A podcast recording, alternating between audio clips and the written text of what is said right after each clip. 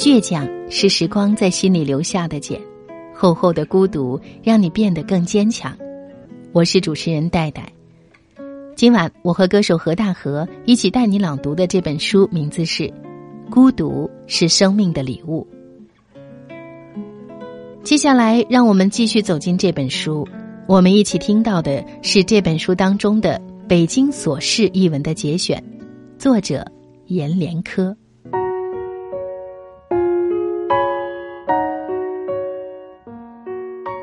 面包是如何发起来的？北京就是如何膨胀起来的？一棵杂树的枝芽是怎样炸开四月的天空？北京。就是怎样在不见日月之中炸开了，在北京的地下。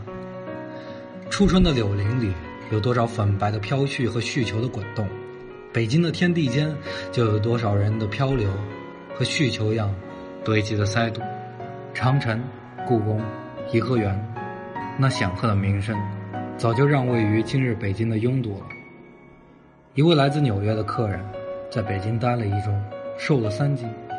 我问他是中国的饮食不够好，他说，是北京的公交车和地铁的人太多了，每次坐车都给他挤瘦半斤。有个来自日本东京的朋友，在北京住了半个月，瘦了六斤，简直就是一声轰然的巨响。他就炸着胖了起来。问他，你都吃些什么？他说，我只喝水。问。喝水能让人胖吗？他说：“北京太拥太堵，无法出门，也不敢出门。于是每天只是坐在家里，闲吃闲喝。没料到北京的水又天下第一粘稠，含物丰富，我就轰隆一声胖了起来，让人讶然想起几年前北京突降大雪。所有的汽车全都就地窝趴下来，整整十几个小时，京城的道路成了天下人的停车场。那些智慧聪明的人们，这时不急躁跳，他们熄火锁车，悄然而去，及早寻着宾馆住了。再或步行回家，坐在沙发上。从电视上看那雪堵海塞而仰天长啸，至来日稍稍疏松，再到原处路上把车开走。今年十一长假，游长城的人，每位都一次性的看够了天底下最多最多的屁股和脑勺；游故宫的人都看见一片一片相连相接的黑色人头，如乡村卖场上。堆着摊着的黑豆，倒也匀称密集。有一次去往颐和园的公共汽车，走着走着熄火停了下来，造成了长龙巨堵。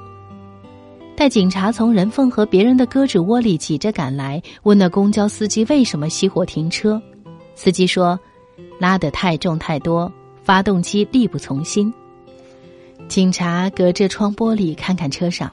并不见车上有着一位乘客，却都装着大大小小、各式各样的照相机的镜头盖儿。又问：“货是从哪里来的？运到哪儿？”司机说：“都是这几天游客丢在长城和故宫的镜头盖儿。”他说：“这是运的第三车了，为了环保，要运往颐和园后边的山间烧掉埋去。”让人愕然，真的让人愕然。我有一个朋友，聪明过人，智慧如圣。为了逃避人流拥堵，十年前在北京面亲访友，他都开始选择日期时段，一般不在假日和上下班的峰间出门。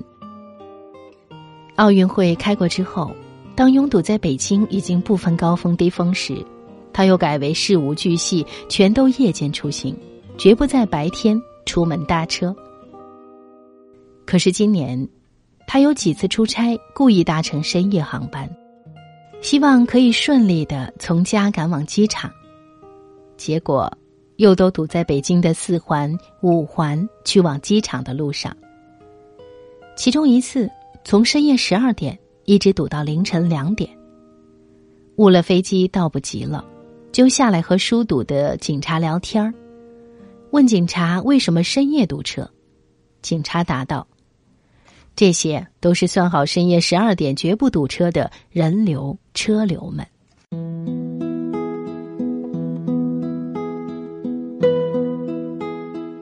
听众朋友，欢迎您继续收听节目，我是主持人戴戴。今晚我们和你一起分享的这本书名字是《孤独是生命的礼物》。在节目的下半段，我们一起打开的篇章是来自作者阎连科的作品《北京琐事》，欢迎您继续收听。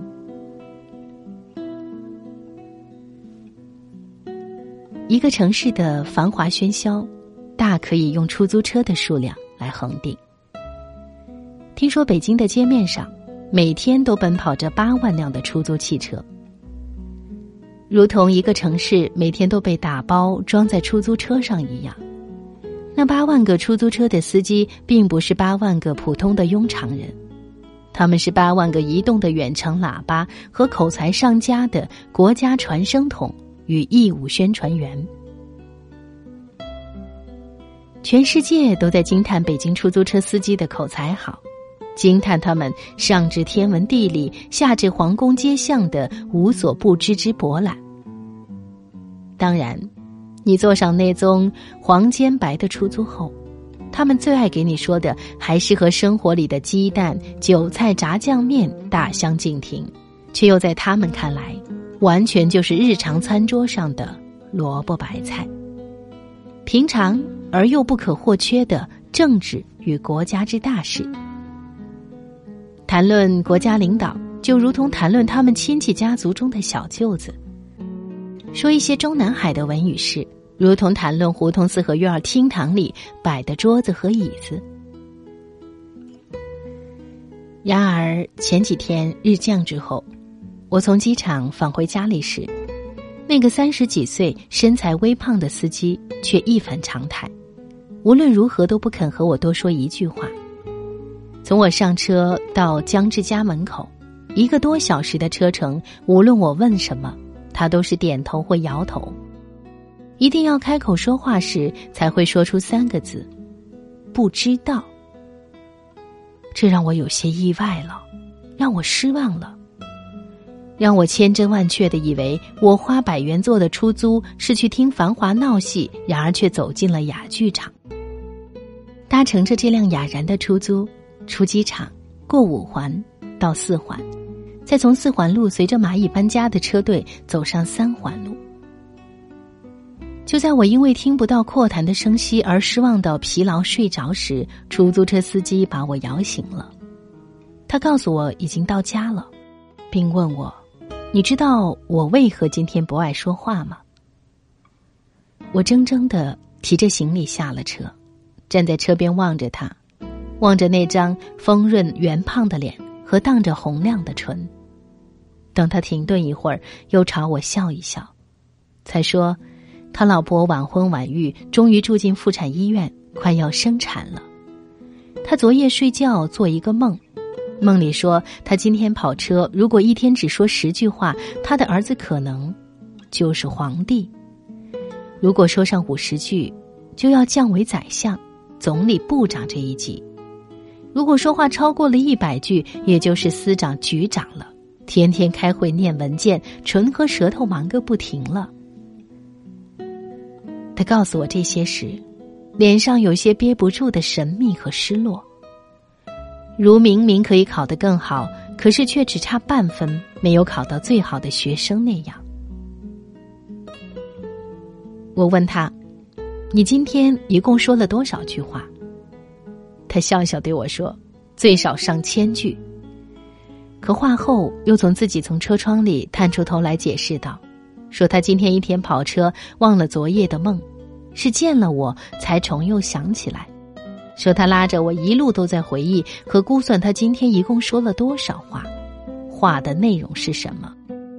说他一整天话是说多了，可好在说的都是政治，都是国家大事情。”说：“根据他今天说话的多少和内容看，他家将出生的儿子不是总理、部长、司长或厅局长，而是一个国家新闻办公室的发言人或中央电视台新闻节目的主持人。司机说完，又朝我笑一笑，就又开车走进了人的汪洋群海里。我便回家了。天也又黑到大亮的路灯，如同盲人的眼。不知山的高，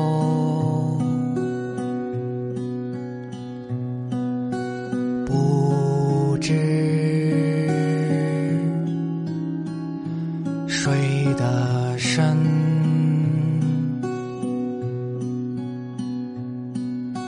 不知这屋上挖多少，不知那边桥上儿的人，